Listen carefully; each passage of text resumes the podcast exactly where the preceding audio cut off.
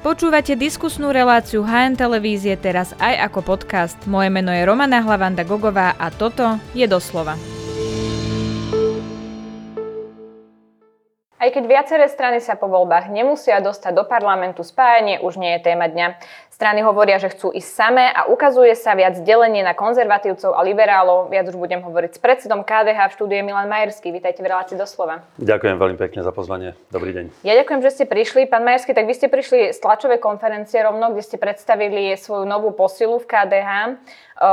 Vysvetlíte teda, ako sa toto spojenectvo podarilo vašim lídrom pre zdravotníctvo, aby teda Peter Stachura. Stachura, pardon. Áno, Peter Stachura je expert, odborník na zdravotníctvo. Je to človek s 18-ročnou praxou. Pôsobil v Rakúsku, v Nemecku, e, pôsobil na Slovensku, prednáša na vysokej škole. Som presvedčený, že bude výraznou posilou v oblasti zdravotníctva. Je to skúsený manažer a som presvedčený, že ľudia ho príjmu e, s jeho manažerskými zručnosťami veľmi pozitívne.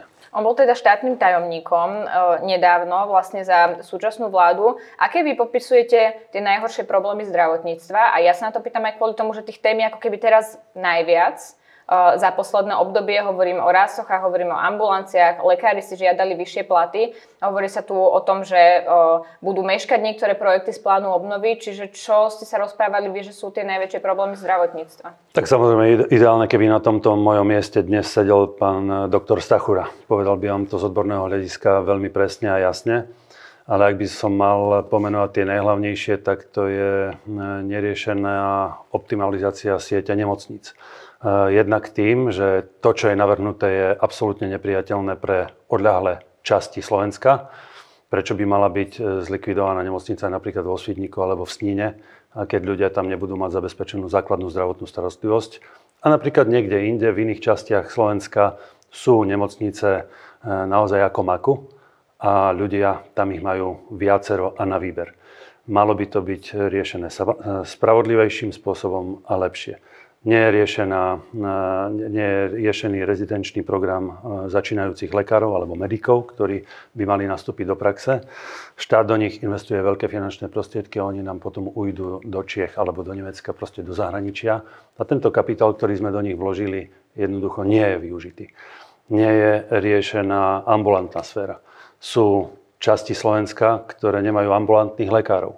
Ambulantní lekári už majú 70 a viac rokov už jednoducho nevládzu. Potrebujeme doplniť túto sieť lekárov. Nie je riešená sieť e, špecialistov. E, ľudia čakajú na odborné vyšetrenia niekoľko mesiacov a ja sa pýtam, prečo by to nemohlo byť skôr, prečo by nemohla byť základná zdravotná starostlivosť e, zariadená tak, aby človek mohol povedať, že som spokojný. Asi a preto, že tých lekárov nemáme, nie? A to som naznačil práve s, tou, s tým rezidenčným programom pre začínajúcich lekárov. Dobre teda, tak to sú také nejaké základné rysy, ktoré kritizujete na zdravotníctve. Poďme k tým témam, ktoré sú nám asi ako predsedovi bližšie a to je to spájanie. Prebieha ešte s niekým vlastne tá debata?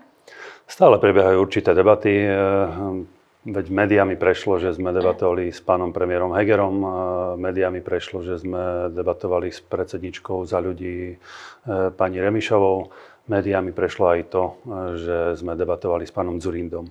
Žiadne z týchto rokovaní nebolo definitívne uzavreté, ale môžem povedať pre túto chvíľu, že pre túto chvíľu KDH je stále rozhodnuté ísť do týchto volieb, ktoré budú v septembri samostatne ale nezabuchli sme dvere pred nikým, kto sa chce s nami rozprávať. Debatujeme aj s Kresťanskou úniou. Ja je si to, to naš... rozoberiem postupne, týchto ľudí, ktorých ste menovali. Skúste mi to vysvetliť. Na jednej strane KDA hovorí, že chce ísť samostatne a na druhej strane hovoríte, že tie rozhovory prebiehajú. Čiže o čom sú tie rozhovory? Tak, v prvom rade chcem povedať jednu základnú vec, alebo taký rámec. E, kresťansko-demokratické hnutie chce byť pre konzervatívneho kresťanského voliča jasnou a prvou voľbou. Eh, chcem mu dať jasný program, jasných odborníkov, jasných ľudí, tých, ktorých ten človek nebude musieť v deň volieb rozmýšľať, či dá to tomu KDH alebo nie. Ak budeme mať jasný program, garantovaný osobnostiami, ktorí už majú skúsenosti v odbornosti, v praxi, eh, v zamestnaní a budú tento program eh, nejak kopírovať, tak vtedy si ten človek povie, to KDH naozaj má zmysel voliť. To je prvý základný rámec. A potom samozrejme, ak e, si niekto povie, my sme tie dvere do KDH naozaj reálne otvorili, že idem tak ako som spomenul dnes pána doktora Petra Stachuru, tak má tu možnosť byť na kandidátke KDH. Dvere do KDH sú otvorené. Ale popri tom debatujeme, a to je to B, popri tom debatujeme aj s inými odborníkmi, s inými ľuďmi, alebo s inými politickými stranami, alebo osobnostiami iných politických strán. No ale keď možno... chcete samostatne a sú tu nejaké iné strany, ktoré môžu mať podobné alebo menšie percentá ako vy, tak vlastne o čom sú tie rozhovory? To je tá moja otázka. Rozhovory sú o tom, že či má zmysel niektorej malej politickej strany, aby išla na kandidátku KDH. Ktoré či už časť, alebo možno aj všetci, alebo niektorí vybratí ľudia na kandidátku KDH. Takých modelov je viac, napríklad na e, kandidátke e, Slobodnej solidarity, Slobody a Solidarity išli poslanci za OKS. A taký model navrhujem aj ja my. Ja úplne rozumiem ten model, Čiže... skôr sa pýtam, že kto by to mohol byť na kandidátke KDH, či by to napríklad mohla byť Kresťanská únia alebo za ľudí, lebo vy ste už vlastne naznačovali, že keď tak ľudí z týchto strán, ale nie celé strany.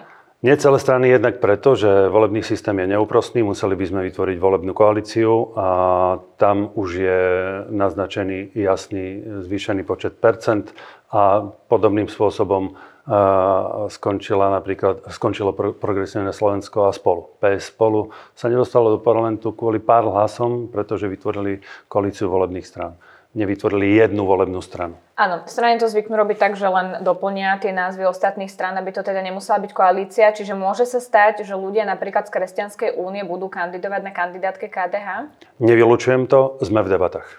S kým?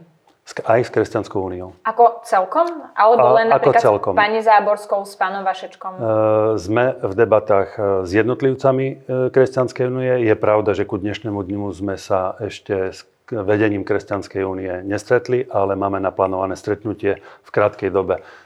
Ako bude vedené toto stretnutie, či sa na niečom dohodneme, neviem v tejto chvíli potvrdiť. Uh-huh, čiže s pani Záborskou ste nehovorili? S ňou som zatiaľ nehovoril. Správne. Ako je to zo stranou za ľudí? Hovorilo sa teda, a vy ste sa aj stretli s Veronikou Remišovou na úrade vlády. Uh, hovorilo sa napríklad, že na kandidátke by sa mohol objaviť Juraj Šeliga, ktorý je aktuálne v za ľudí, čiže toto môžete nejakým spôsobom potvrdiť? S nikým e, zo za ľudí sme sa e, ku dnešnému dňu, ako máme tento rozhovor, e, nedohodli. Debatujeme s viacerými ľuďmi, ale s nikým sme sa naozaj, môžem vám to kľudne povedať, nedohodli.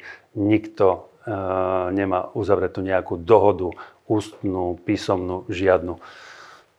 To je naozaj férová odpoveď. Uh-huh. O čom prebiehajú napríklad tie komunikácie s Modrou koalíciou? A ja sa na to pýtam aj kvôli tomu, že vy ste sa sám vyjadrili, že si neviete predstaviť nejaké spojenectvo a nejaké spájanie s Modrou koalíciou práve preto, že súčasťou Modrej koalície, alebo teda Modrá koalícia vznikla zo strany spolu, ktorej predsedom je stále, stále Miroslav Kolár a toho považujete za liberála. Toto stále platí? No tak nie, len ja ho považujem za liberála, on sám sa považuje za liberála a to predpokladám, že nebude ani popierať. E, podstatné pre nás je jedna vec. Zatiaľ máme premenovanú stranu spolu na Modrú koalíciu. Čo je trošku falošná hra, lebo ak je to koalícia, malo by to byť, e, mala by tam byť suma niečoho. A zatiaľ je tam jedna politická strana spolu premenovaná na modrú koalíciu. platforma, ktorú tam priniesol Mikuláš Zurinda. Áno. To oni ak, ak tam bude viacero politických stran, ako to bolo pred rokmi, keď vzniklo SDK, čo bolo úspechom pre porazenie mečiarizmu a mečiara, a súčasťou toho bolo vtedy aj KDH Vtedy by sme mohli hovoriť o nejakej koalícii, ale, vtedy, ale teraz v súčasnej dobe sa bavíme naozaj zatiaľ iba o jednej politickej strane, ktorá sa premenovala.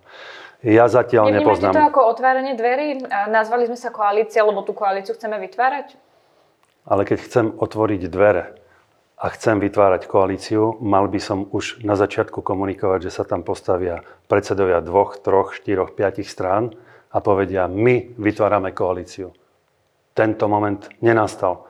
Preto nech nikto odo mňa nechce, ako od predsedu politickej strany, ktorá je na politickej scéne 33 rokov, aj keď posledné dve volebné obdobia mimo parlament, ale v regiónoch, v mestách, obciach zastúpenie máme a môžem povedať, že jedno z najsilnejších, tak nech nikto nechce od našej politickej strany, aby sme sa vrhli niekomu do naručia, eh, kde je nejasná, eh, nejasný výsledok, eh, o čo vlastne ide.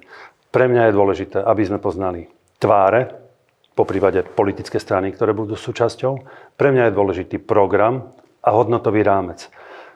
Ak pán Zurinda povedal na tlačovej konferencii, že chce mať na kandidátke Modrej koalície aj politickú stranu PES, ak chce tam mať Sasku, tak e, pre mňa je takýto model v aktuálnom rozpoložení nepriateľný. Prečo? E, kresťansko-demokratické hnutie má svoj hodnotový rámec, je kresťanské, konzervatívne a náš volič by to vyhodnotil ako únik alebo upustenie od týchto hodnôt, ktoré si jednoducho aj chceme chrániť.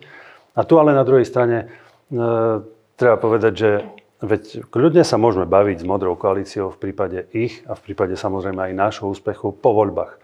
V tejto chvíli ja si myslím, že je najlepším spôsobom ísť do týchto volieb samostatne. Tak o čom prebiehajú teda rozhovory s Modrou koalíciou? Keď ste jasne povedali, že by ste mali ísť teda samostatne aj oni, aj vy, Áno, s Modrou koalíciou, budem to už teraz opakovať, e, sme si povedali, že chceli by sme mať jasné, akí ľudia, po prípade aké politické strany budú diskusie súčasťou. prebiehajú teda o tom, že vy chcete vedieť bližšie informácie o tejto strane. Áno, aký majú volebný program, alebo No, Rozumiem, to nemusíte no, opakovať, len aby tak. sme sa pochopili. Ja zacitujem teda Mikuláša Zurindu na tej tlačovej konferencii, kde predstavovali Modrú koalíciu, keď ste to spomenuli.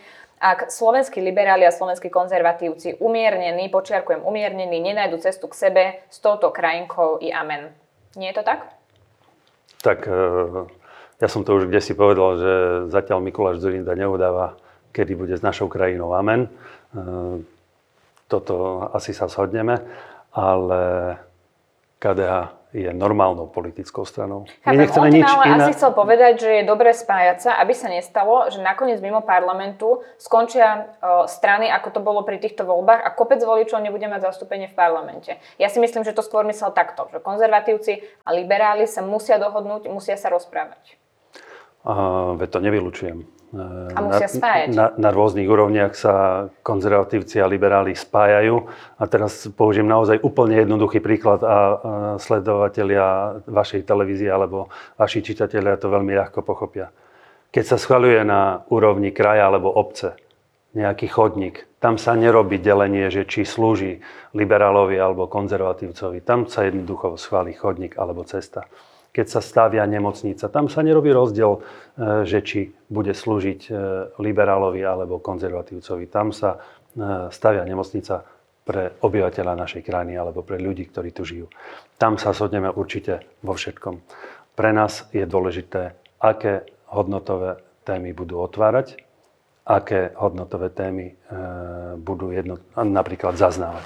Toto je pre nás kľúčový rámec, ku ktorému sme sa chceli prepracovať a toto nám nebolo zodpovedané. Som rada, že ste dali ten príklad s tou nemocnicou alebo s tým chodníkom, lebo asi by to tak malo byť, ale ono to skôr vyzerá tak, že sa tu delíme a diskutujeme o tom, kto je konzervatívec, kto je liberál a vyzerá to, že o tom bude aj kampaň. Vy toto tiež komunikujete, hovoríte, že chcete vedieť, aké hodnoty uh, vlastne vaši nejakí partnery v tom politickom boji budú mať, ale malo by to byť o tom, nemali by sme sa rozprávať, aká by mala byť vízia Slovenska, ako sa viete spojiť pre nejakú dobrú vec a mali by sme tu hovoriť stále o tom konzervativizme a liberalizme, lebo mne to príde, že tu len vytvárame rozdiely, poukazujeme jeden na druhého a delí to tú spoločnosť. A kampaň, ak bude o tomto, tak tú spoločnosť veľmi rozdelí.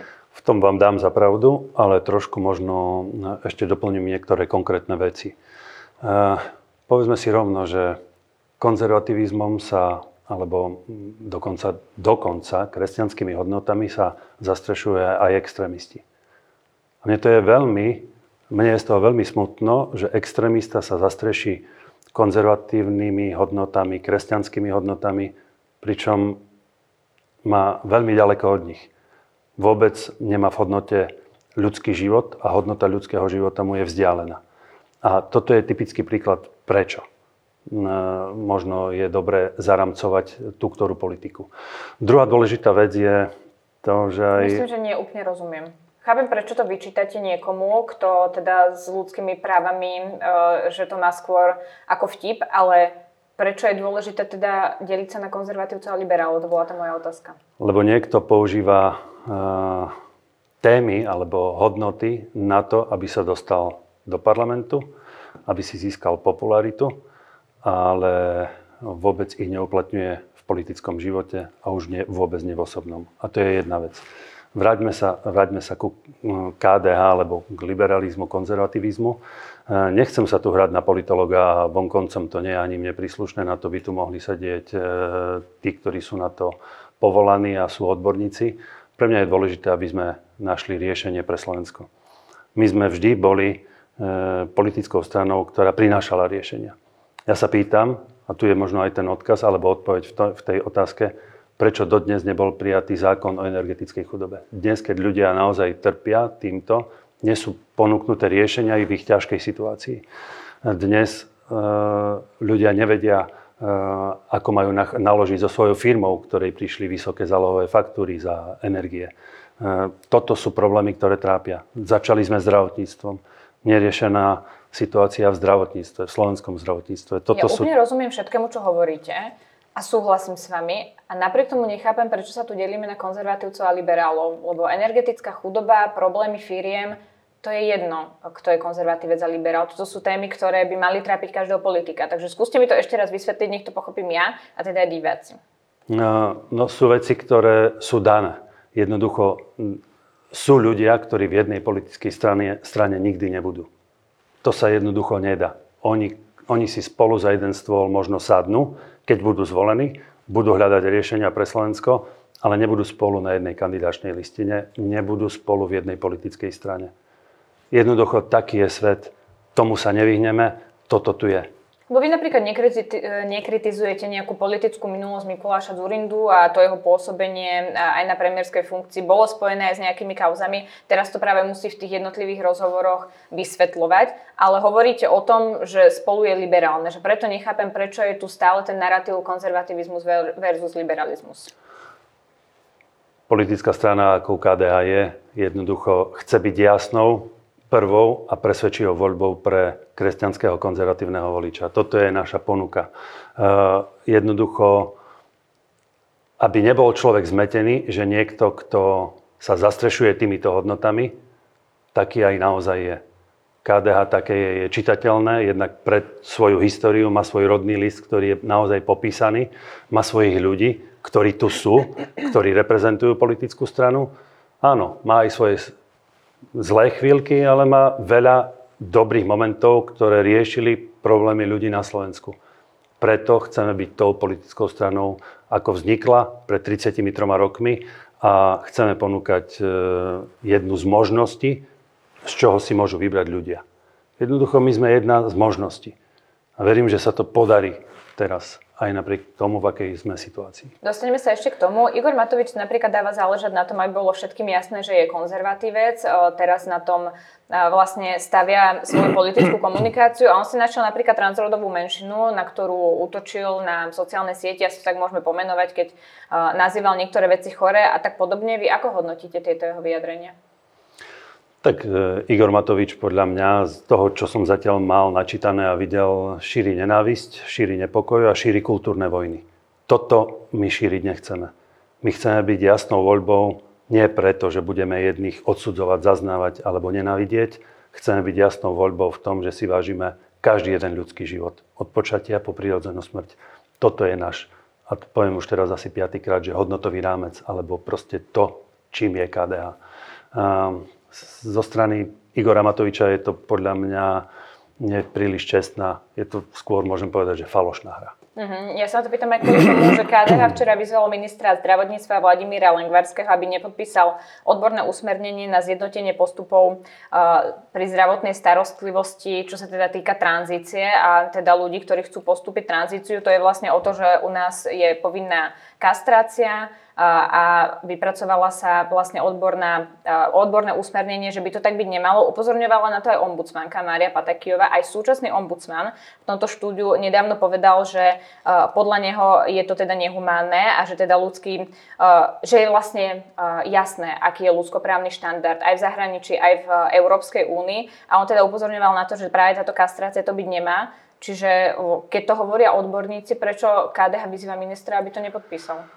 No, je zle, keď minister počúva iba jedných odborníkov. E, minister zdravotníctva dostal výzvu 400 lekárov, psychiatrov, psychologov.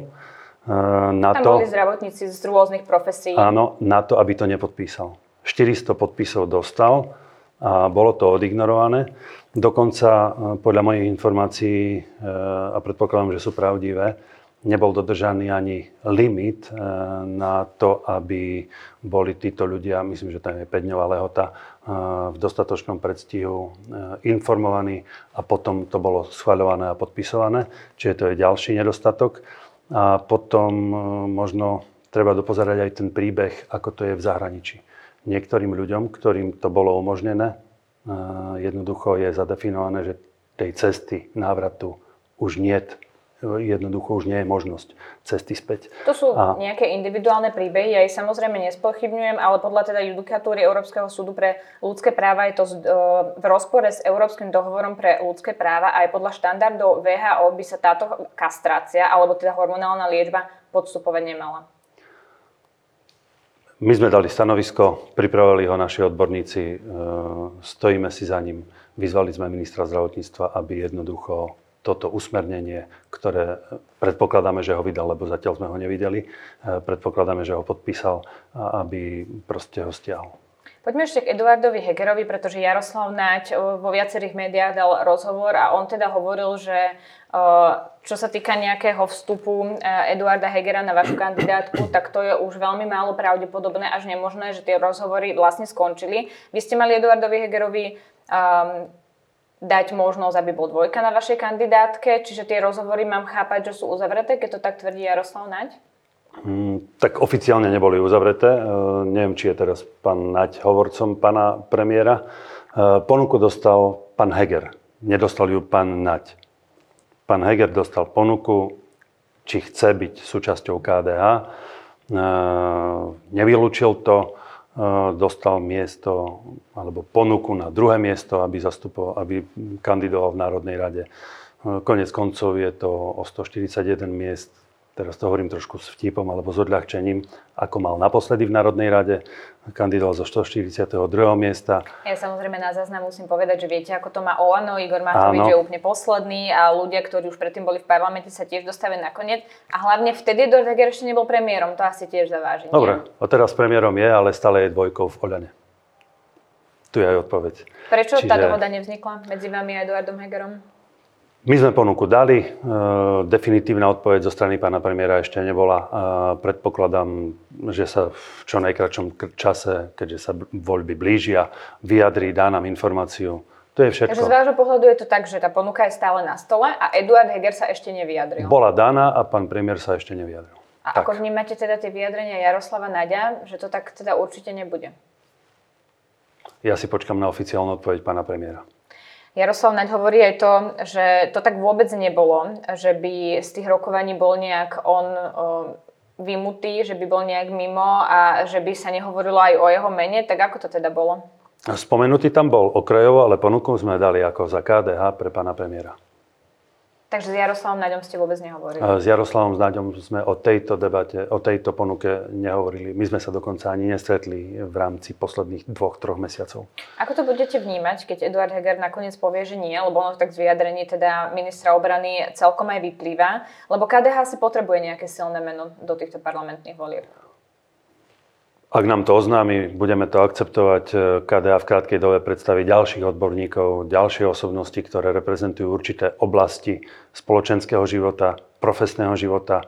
Môžem povedať, že dokonca predstavíme zrejme aj tieňových ministrov, ktorí by relevantným spôsobom vedeli nahradiť tento chaos, ktorý tu zažívame za posledné roky. Ale kto bude tá dvojka? Je tam moja otázka. To ešte je otvorené. No potrebujete zrejme nejakú osobnosť, aby teda KDA sa neprezentovalo len vami, ale nejakým silným človekom, nejakým silným politikom. Čiže uškodí vám, ak to nebude Eduard Heger? Myslím si, že KDH má dostatok kapacít na to, aby predstavilo silné mena. A naozaj my budeme predstavovať. E, tomuto predstavovaniu nie je koniec, ktoré sme mali dnes e, v osobe Petra Stachuru. V krátkej dobe predstavíme ďalšie obla- osobnosti na rôzne oblasti našho života. Nechajte si, sa prekvapiť. Samozrejme, počkáme si na tie mená. Čo chce teda KDH robiť inak, aby ste sa tentokrát dostali do parlamentu, pretože dvakrát vám to nevyšlo. Bolo to, dá sa povedať, tesné a asi by bolo veľmi komplikované, keby sa to nepodarilo aj tretíkrát. KDH chce predstavovať témy KDH nechce bojovať proti druhým. KDH chce naozaj predstavovať témy, ktoré ľudí trápia. Tieto témy majú byť personifikované s osobnostiami, ktoré ich budú zastupovať alebo ich budú komunikovať. A KDH bude v teréne, tak ako to bolo vždy počas volebnej kampane. Situácia sa zmenila, nebude zima, bude leto. Predpokladám, že aj iné politické strany budú ťažiť z predvolebných kampaní, že budú e, navštevovať e, regióny, budú navštevovať ľudí. Ale KDH má jednu veľkú výhodu a to je práve to zastúpenie starostov a primátorov v regiónoch. Na túto kartu chceme vsadiť a touto kartou chceme operovať počas volebnej kampane s tým, že pri, každé, pri každom jednom stretnutí budú ponúkané riešenia na rôzne oblasti nášho života, aby sa ľudia vedeli stotožniť s KDH, aby vedeli povedať, vedeli povedať, že to KDH naozaj má zmysel na politickej scéne. Ale to, ste asi robili aj pri posledných parlamentných voľbách, lebo KDH je teda e, strana s dlhoročnou tradíciou, máte štruktúry v regiónoch, čiže vy ste boli prítomní na tom Slovensku, aj keď bola kampaň pri minulých voľbách, čiže preto sa pýtam, že čo budete robiť inak? No, jednak to budeme inak, čo, inak robiť, čo som už pomenoval, že budeme že v kampani ministrov. menovať osobnosti, ale hlavne budeme rie, pomenovávať riešenia problémov. Budeme pomenovať témy, ktoré ľudia nemajú riešené. Nebudeme strieľať po iných, nebudeme po iných páliť. Budeme predstavovať riešenia problematiky e, rôznych oblastí na Slovensku. Čo ak sa do parlamentu opäť nedostanete? Nepredbiehajme, ja verím, že áno. E, verím, že tak, ako sme dokázali aj v mojej osobe byť úspešní v regionálnych voľbách, kde som nemal jednoduchého ani protikandidáta, ani to súkolie strán Smer a Hlas mali silného kandidáta, môžem povedať, že aj najsilnejšieho na Slovensku a dokázali sme zvíťaziť. A aj v týchto parlamentných voľbách si práve preto veríme. Čo maďarské strany? S nimi nejakým spôsobom komunikujete? Oni sú tiež dosť silní v regióne, ale teraz nemajú zastúpenie v parlamente. Tam to vyzerá, že sa ako keby nevedeli dohodnúť na nejakej jednotnej línii koalície a každý to ťahá trošku iným smerom, ale napriek tomu prebiehajú rokovania? Máme náznak určitých debat. E, práve pre vami spomínanú vec, že už aj oni sú roztrieštené v tom svojom zastúpení rôznych maďarských politických strán. A či to bude iba aliancia, alebo aj niektoré iné politické strany, ktoré by tam chceli popri nich nejak e, byť, tak to je otázka možno najbližších dní, ale máme v pláne sa stretnúť aj s nimi. Takže ešte ste sa nestretli? E, nie, chceme mať vyjasnené niektoré veci. Niektorí zastupcovia KDH už komunikujú so zastupcami E, nižších úrovní týchto politických strán. Čiže nejaké pozvánky tam prebehli, ale ešte ste za jedným stolom nesedeli. Tak. Dobre, pán Majerský, poďme ešte k jednej veci, k to financovaniu kampane Rudolfa Kuseho. Asi chápete, prečo sa na to budem pýtať, pretože vy ste povedali, že podľa všetkého to neboli teda peniaze KDH, ale teda sponzorský dar, ktorý prešiel z účtu KDH na účet Rudolfa Kuseho. Vy ste potom hovorili, že to možno neboli šťastné vyjadrenia a vysvetľovali ste, ako to malo byť. Napriek tomu, keby ste počuli, že takýmto nejakým spôsobom financovala nejaká iná strana nejakého kandidáta, tak čo by ste si o tom pomysleli? Tak trošku sa vrátim e, späť o pár mesiacov. Áno, stala sa vec regionálnej kampane alebo mestskej kampane tu v Bratislave. KDH hneď na to urobilo jeden vážny krok. Zverejnilo všetkých darcov. Tam som sa nešťastne vyjadril. Sponzory, darci, áno. Zverejnili sme všetkých darcov. Ako jediná politická strana sme v predstihu oznámili všetky finančné prostriedky, ktoré prišli na účet. Pripomínam, že všetky finančné prostriedky prišli z účtu na účet. Neboli odovzdané v keši, neboli odovzdané v igelitke, ako to možno niekto takto funguje. Prišli z účtu na účet a všetky sme odovzdali potom, e, celú správu sme odovzdali na ministerstvo e, vnútra, kde máme aj odpoveď, že je to v poriadku. Ja som zvedavý, že či iné politické strany takto zverejňa všetkých svojich dárcov, či už na transparentnom účte alebo na bežnom účte politickej strany. Um, je pravdou. Áno, priznávame si chybu, mohli sme niektoré veci robiť inač, e, mohli sme e, byť e, dôslednejší v niektorých veciach. Dnes Dneska je to za nami. Dneska pána Rudolfa Hrubého odkázali na, na transparentný účet pána Kuseho? Uh, predpokladám, že by to bolo asi takto najlepšie.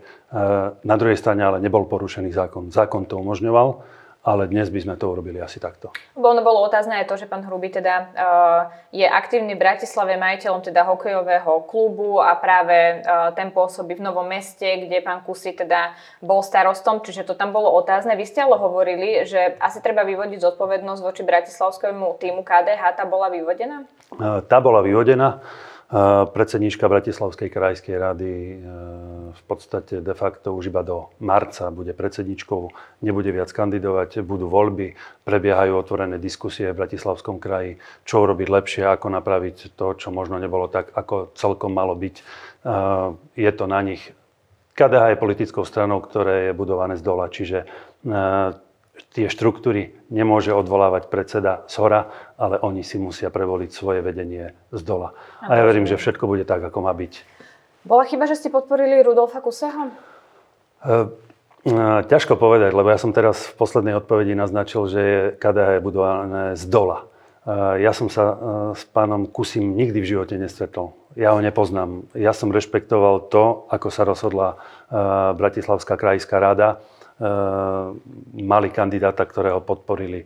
Eh, bolo to na nich. Eh, jednoducho čas už nevrátime. Dnes sa poučili zrejme aj oni a zrejme aj predsedníctvo KDH bude dávať možno lepšie odporúčanie. Jasne, tomu úplne rozumiem, že čas nevrátime, ale keby ste mali vtedy tieto informácie, ktoré máte teraz, tak asi nechcete, aby podporili Rudolfa Kuseho v Bratislave. Mm, je, to, je to na nich, ale treba zdôrazniť aj ďalšiu vec. Stále platí prezumcia neviny a zatiaľ nebol odsudený, takže mm, bol by som opatrný možno aj v nejakých takých predbežných súdoch.